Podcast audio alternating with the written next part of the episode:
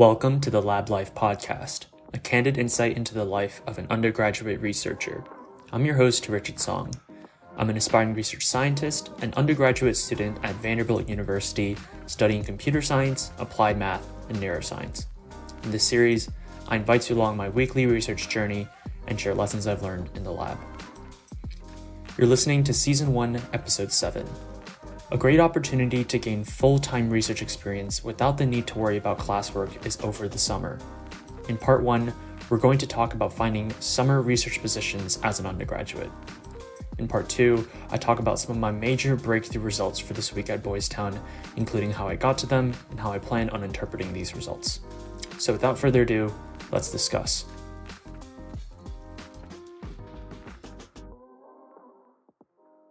Many full-time summer research programs for undergraduates will require a couple of components for their application. Almost all of them will require a cover letter or an essay and 2 letters of recommendation. This style is very similar to college admissions, and as you may know from applying to college, the essays that you write and the letters of recommendation that you receive really make or break your application. To share some tips that I have for writing a cover letter, I wanted to provide to you one of my own cover letters that I wrote for a very competitive summer research program known as the Amgen Scholars Summer Research Program. This program sponsors only a handful of summer research students every year to study research in the fields of biotechnology and biomedicine at top prestigious universities around the world. For context, I applied to the Amgen Scholars Program at the University of Tokyo, which accepts only 15 students worldwide with over 1,000 applicants, meaning that it has less than a 2% acceptance rate. I was accepted into the lab of Dr. Bito Hirohiko, one of Japan's top neuroscience and neurochemistry researchers, who has published numerous highly impactful articles in top journals like Science. I'm going to share with you guys the cover letter that I sent to him that got me accepted into this program after just my first year, and I will be matriculating in this program in the summer of 2023. So here it goes.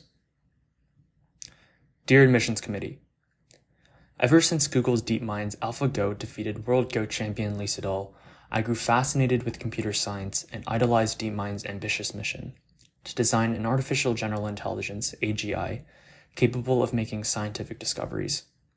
During my internship at Cisco, I discovered the most intriguing challenge for computers to tackle: understanding the human brain. After graduation, I'm aiming to pursue a PhD in the field of computational neuroscience and become a research scientist in research labs such as the NIH, DeepMind, etc.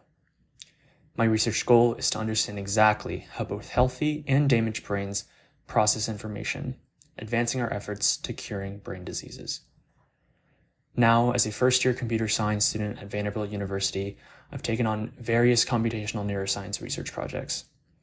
As a research assistant in the Neuroimaging and Brain Dynamics Lab, as well as the Medical Image Analysis and Statistical Interpretation Lab, I'm interested in functional magnetic resonance imaging, fMRI, and diffusion magnetic resonance imaging, dMRI. fMRI analyzes brain activity by measuring changes in blood oxygenation level-dependent, BOLD signals.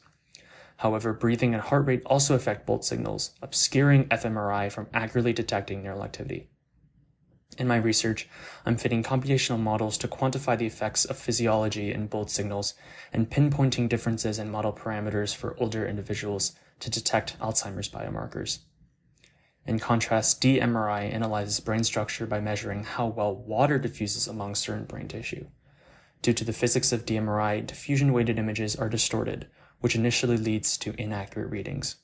My research involves designing deep learning pipelines that correct diffusion-weighted images so that researchers can accurately analyze them. By researching alongside Dr. Bito Hirohiko, I aim to take on image analysis project to analyze how neural circuits operate in the cerebral cortex when the brain processes new information. Dr. Bito's research fascinates me because he combines imaging techniques such as 2-photon microscopy as well as image segmentation algorithms to visualize individual neurons that are activated after a certain stimulus. In Dr. Bito's lab, I seek to learn more about these high-resolution neuroimaging methods. Afterwards, I want to analyze whole brain images using machine learning graph analysis algorithms to detect neurological biomarkers that are activated during memory recollection. Not only does this research have tremendous prevalence in my life as a university student, but it can also reveal how damaged brains can restrict learning, bringing us one step closer to finding solutions for dementia and other neurodegenerative diseases. By combining interdisciplinary methods in neuroscience, bioengineering, and computer science, I hope to gain a better understanding on how different neural circuits interact and operate to give function to the entire brain. So, this was the cover letter that I sent the Amgen Scholars Program. Clearly, at this time, I didn't have that much research experience relative to my competition.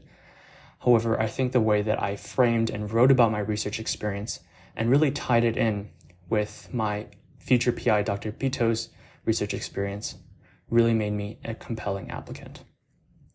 But overall, I want to share just one general tip for how to really perfect a cover letter that you're sending to a research position. Your cover letter will need three parts. 1, you need to talk about your interests. 2, you need to talk about their research interests. And 3, you need to talk about why your research interests blend with their research interests. So let's start with the first part. Talk about your research interests. As you heard from my cover letter, I very clearly mentioned from the beginning of the essay that my research interests are, quote, to understand exactly how both healthy and damaged human brains process information, advancing our efforts to curing brain diseases. In the next part, I go on to elaborate more on this research interest, talking about how I'm currently working on fMRI and how physiology impacts fMRI. And specifically, I'm designing algorithms to determine how these physiological impacts on BOLD change when someone ages and how that can reveal Alzheimer's biomarkers. I'm very specific in talking about the research efforts that I've done in this past to advance my own research interests and understanding how human brains process information. In your cover letter, you also want to be very specific. You want to talk exactly about the techniques that you used in the past, maybe some of the results that you found, or some of the conferences that you went to that specifically tie in with your research interests. Next is talking about their interests. And I think this is probably the most underrated part of someone's essay. A lot of the cover letters that I've looked at from my peers in the past really only talk about my peers' own interests, but it doesn't necessarily talk about the interests of the lab that they are applying to. And I believe that this is slightly a flawed approach. If you only talk about your own interests, but you don't at all elaborate on the interests of the PI whose lab you're applying to, then they have really no incentive to accept you in the first place. Right? They only know your own interests, but they don't necessarily know that you would find their research interesting. And at the end of the day, the PI is looking for someone who is going to contribute to their lab, someone who's willing to contribute to their lab. And if you don't explicitly mention why you find their research to be interesting, then they have no reason to believe that you're going to be willing to contribute to their lab. They only know that you're a qualified candidate, that you've done a lot of research, but they don't know that you're actually interested in their research. And that's why I spend a lot of my cover letter talking exactly about why Bito Hirohiko's research interests are also interesting to me. I talk about some of his research interests, such as these imaging techniques that he's using, like 2-photon microscopy, these image segmentation algorithms that he's using to visualize individual neurons, and how that ties with my interest in computer science and artificial intelligence algorithms. I talk about why his research interests in understanding how the brain processes new information also interests me, because that's very similar to what my research interests are. So you really need to go in depth about your PI's research interests as well. This is so underrated and what a lot of people actually don't really focus their cover letter on. A lot of times in the past, I've read cover letters and they have 95% of the cover letter talking about their interests. And maybe as a final thought in their last paragraph, they mention, I believe this PI's research interest is really interesting and I would be willing to work in their lab, something like that. That's not nearly enough. You need to be specific about what they're interested in as well. And the final aspect of this cover letter that's also equally as important as the other two is talking about why your research interest aligns with their research interests. I believe this is probably the most important part, actually, of the cover letter, because this really demonstrates why you would be willing to work in their lab. So first you elaborate on why you're qualified as a researcher. Then you elaborate on that you understand their research. But then finally, you have to tie in why your research interests would really fit in with theirs. In my cover letter that I sent to Amgen, I mentioned specifically that I'm interested in studying memory recollection with Dr. Bito because not only does it have a tremendous prevalence on my life as a university student who constantly has to learn new information, but also his research interests align with mine because I want to learn how damaged brains are restricted when it comes to learning. And that brings us one step closer to finding solutions for dementia and other neurodegenerative diseases. And I talk about finding these solutions for neurodegenerative diseases as one of my primary research interests in the very first paragraph. But moreover, I also talk about how his interest in neuroscience, they align with mine, but also his interest in these algorithms that he's using, these imaging algorithms that he's using. That aligns with my interest as well with computer science. So not only do I talk about how his research interests on a very broad level align with mine, but also the imaging techniques and the specific research techniques that he uses, those align with mine as well. He uses imaging techniques, which I'm interested in. He uses algorithmic techniques I'm also interested in. And on the broader level, his research interest in finding how the brain processes information aligns with mine as well. And really this three-level approach to identifying how his research interests align with mine, I think made me a really compelling applicant for his lab. So that's writing a cover letter. You have to remember those three components. First, talk about your research interests. Then talk about their research interests. And finally, talk about why your research interests match with theirs. So that's the cover letter. That's the hardest part, in my opinion. The next part is just teacher recommendations. And for this, the advice is pretty simple. You want to really get close with a few professors whose research and whose interests really align with yours, who you feel like you connect with, and who you're doing well in their class. Of course, this means going to their office hours, this means participating in classes. This means that if the professor who you're wanting to ask the recommendation from is your research PI, then you continually update your research PI and do meaningful work in their lab. However, I want you to keep in mind that it is not absolutely mandatory to ask a faculty member. For my Amgen application, I actually asked one of the staff at Vanderbilt who's not a professor. He was my director for my media position as a podcaster, and he overlooked a lot of my podcast production.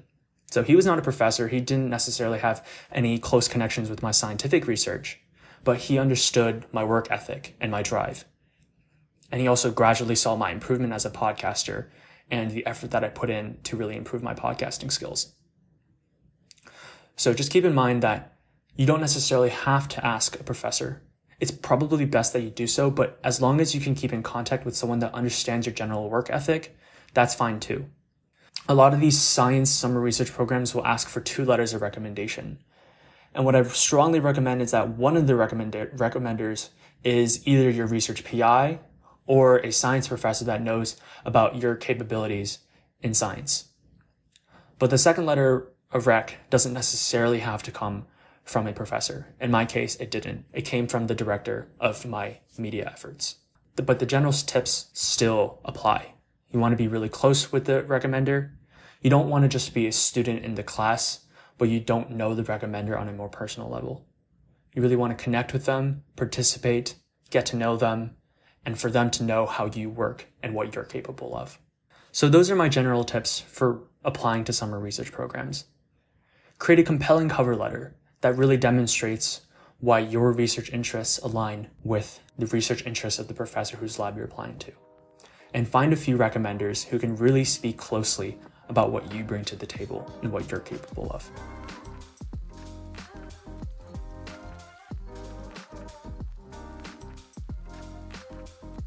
You're listening to part 2 of the Lab Life podcast, where I discuss my weekly research updates at the Boys Town National Research Hospital Institute for Human Neuroscience. Now, this week I did a lot, and there were a lot of really interesting findings that I still need to interpret. But let's start out with what I did at the first part of the week. At first, I continued with my whole brain ANOVAs. Now, I talked a little bit about this last time, but just as a brief recap, A whole brain ANOVA means that I go voxel by voxel in the brain and conduct an ANOVA test, which is essentially a significance test between three or more groups. In my case, my groups are TDCS on the left parietal lobe, TDCS on the right parietal lobe, and sham. So I did these whole brain ANOVAs with some alpha activity in the maintenance part of the working memory task, as well as some theta activity in the encoding part of the working memory task. So just a recap of what all this means. The working memory task has three different parts. The encoding, which is the first part, which is where we see our image and we're trying to best remember that image in our head. The maintenance, where we don't actually see that image and we're trying to play it over and over and over in our head to try to like fixate in our memory. And the retrieval phase, which is where we are tested essentially. Normally, we look at a lot of the alpha responses because that's typically associated with working memory. However, there is literature in the past that mentions that theta is also involved and that theta can have a high impact on top-down executive function, which is essentially our brain devoting resources to trying to encode that memory. So for this week, I did whole brain ANOVAs on alpha for maintenance and theta for encoding. The alpha in maintenance was specifically a 10 to 13 hertz range, and the theta for encoding was specifically a 3 to 5 hertz range. Now, some of my results were absolutely shocking. Last week, I also tried whole brain ANOVAs on maintenance for alpha, but what I found did not make me very happy, because I really only expected to see occipital activity for maintenance. I came in with this notion that in the maintenance, we should really only see occipital alpha. And that's because the occipital alpha is supposed to represent our brain suppressing other visual information so that we can very clearly remember what we just saw and not focus on other things. So I really only expected to see an occipital alpha, but what I saw was a plethora of activity around the brain, not only in occipital, but around the brain in general. And I thought this plethora of activity was really just garbage. It was just my beamforming algorithm picking up noise that wasn't relevant to the task. But I really could not have been more wrong. In fact, this other activity that we see in the maintenance really is the phonological loop in play. Now, if you remember, the phonological loop is our brain playing the image that we saw over and over and over in our head, playing it in our ears so that we really hear those letters that we just saw, right? And from reading the papers and really talking with some other graduate students in my lab, I realized that the phonological looping is actually almost like it's stronger in the maintenance section. And that's because in the maintenance, we don't actually see the letters on the screen anymore in the Sternberg working memory task. So therefore, we have to devote extra resources to really playing those letters over and over and over in our head so that we can really remember them during the retrieval section. And I initially thought that this didn't really happen in maintenance, but the more I thought about it, the more I realized that, well, in the maintenance section, it makes sense. It makes sense that the phonological looping that's associated with the left lateralized regions of our brain, such as the supramarginal gyrus and the frontal cortex, that activity should really be stronger. And when I looked at things from that point of view, I realized that my data was actually very clean. I actually picked up a lot of interesting facts. What my data told me is that in the maintenance section of the working memory task, we see much different activity in the left precentral gyrus and the right temporal gyrus in the TDCS stimulation compared to sham. So I'll repeat that. We see different activity. We see very different neural activity in the left precentral and the right temporal with TDCS compared to sham. And this is fascinating. The left precentral area is really close to what's known as Broca's area.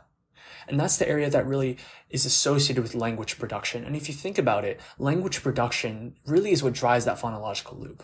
We're almost like producing language in our head via just playing sounds over and over in our ear, in our inner ear. And if you think about it, this makes sense, right? The more that we produce sounds in our head, the stronger the activation of that Broca's area is going to be. And we saw a very different activation in the left precentral area with TDCS versus sham. And also with the right temporal area, this is also really interesting. Because after talking with my PI, we came to the conclusion that when certain left lateralized areas are damaged, they almost recruit the right areas on the opposite side. And the fact that there was a difference in the right temporal area might suggest that if there is some sort of damage or lesion in the left area, we're recruiting more right area to help compensate for the left damage. So this is also really interesting. I have to look into more depth into this.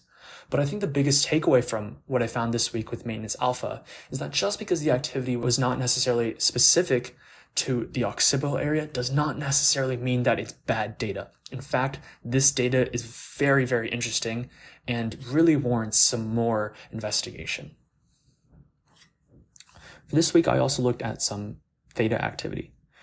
And I also got some very surprising results that I didn't necessarily expect. A lot of the literature in the past that looks at theta really looks at how theta activity is associated with something known as an evoked response in the occipital cortex. And what this evoked response really means is that our occipital cortex is suddenly hit with this stimulus. And when it's hit with this stimulus, our primary visual cortex reacts in a very strong way, right? Our primary visual cortex reacts in that the individual neurons there start firing because it starts seeing something. That's known as the evoked response. So with theta, I really expected it just to be the evoked response in the occipital cortex. But I saw a lot more than just evoked response in the occipital cortex.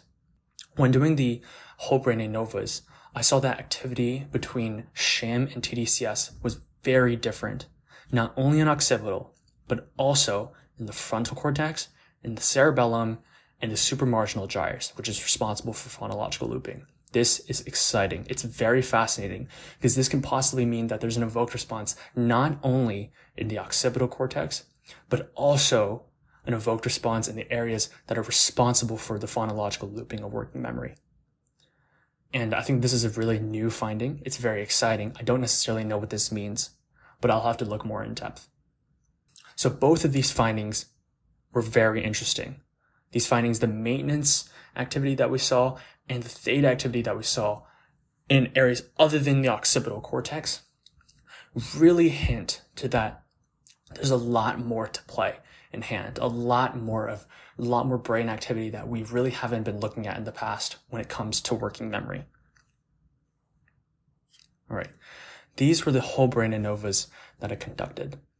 Next, what I really wanted to do was I wanted to see how activation in the form of pseudo-t, which is the metric that we're using to determine activation relative to baseline, I wanted to correlate activation in pseudo-t with both accuracy on the working memory task as well as response time.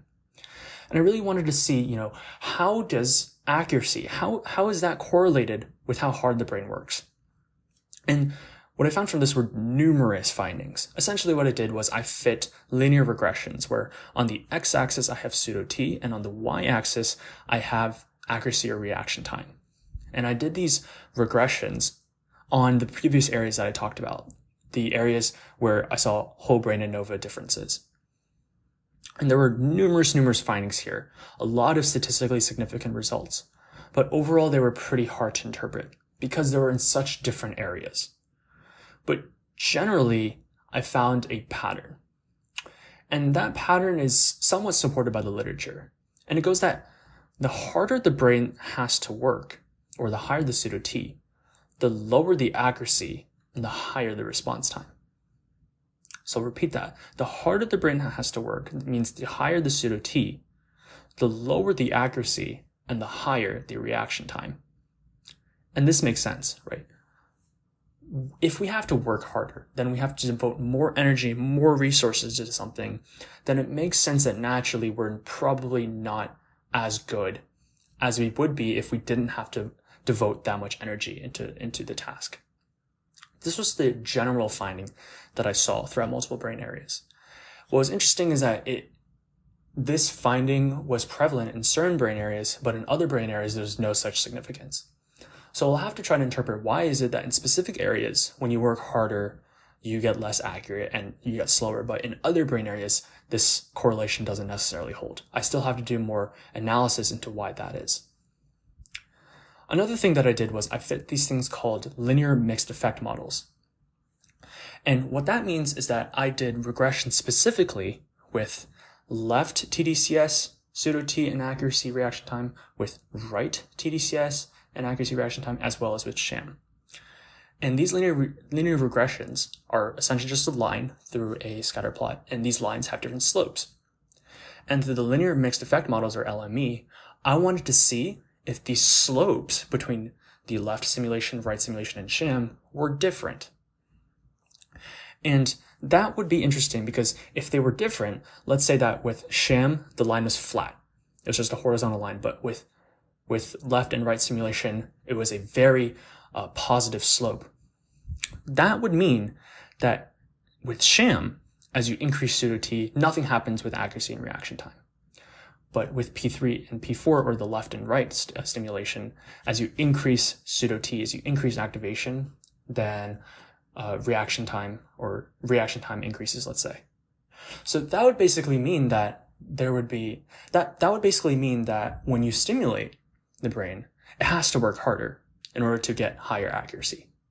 But when you don't stimulate the brain, then no such relationship holds.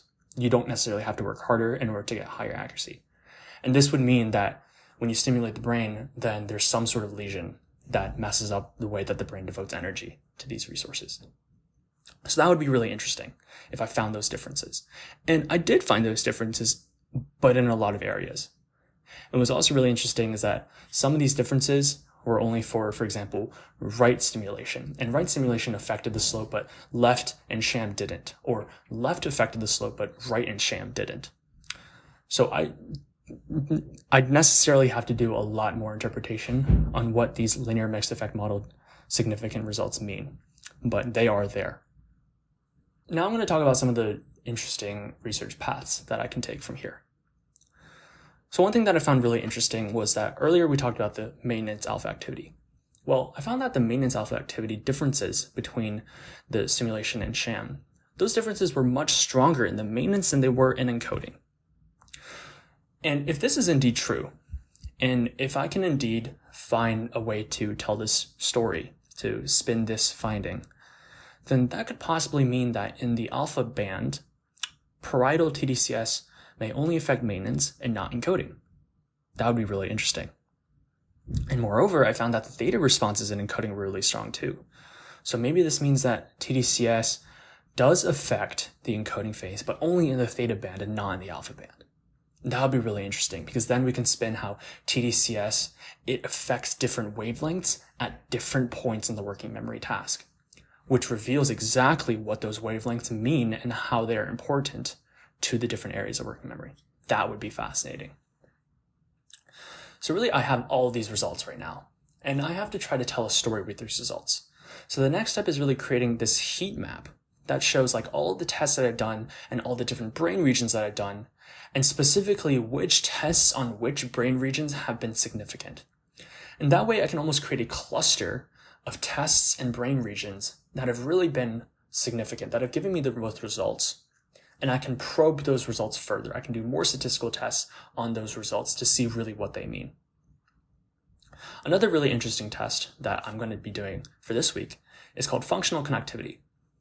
And basically what this means is that I'm going to identify a seed or a brain region of interest. And then I'm going to see how the responses of that brain region, how they correlate with the responses of other brain regions.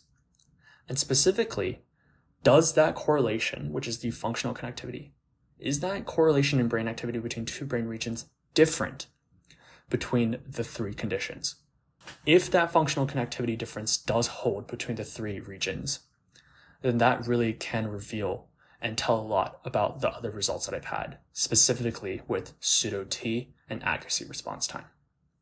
So I'm really excited to be conducting these tests, and I believe that for next week, I'll have a much clearer story into what specific brain regions are really important for accuracy and reaction time, what specific brain regions are affected by TDCS, and why they are affected. Thank you for listening to the Lab Life podcast. If you enjoyed this episode, please consider subscribing and leaving a review on Spotify, Apple Podcasts, or whichever platform you're tuning in from. So long for now, and I'll see you next week.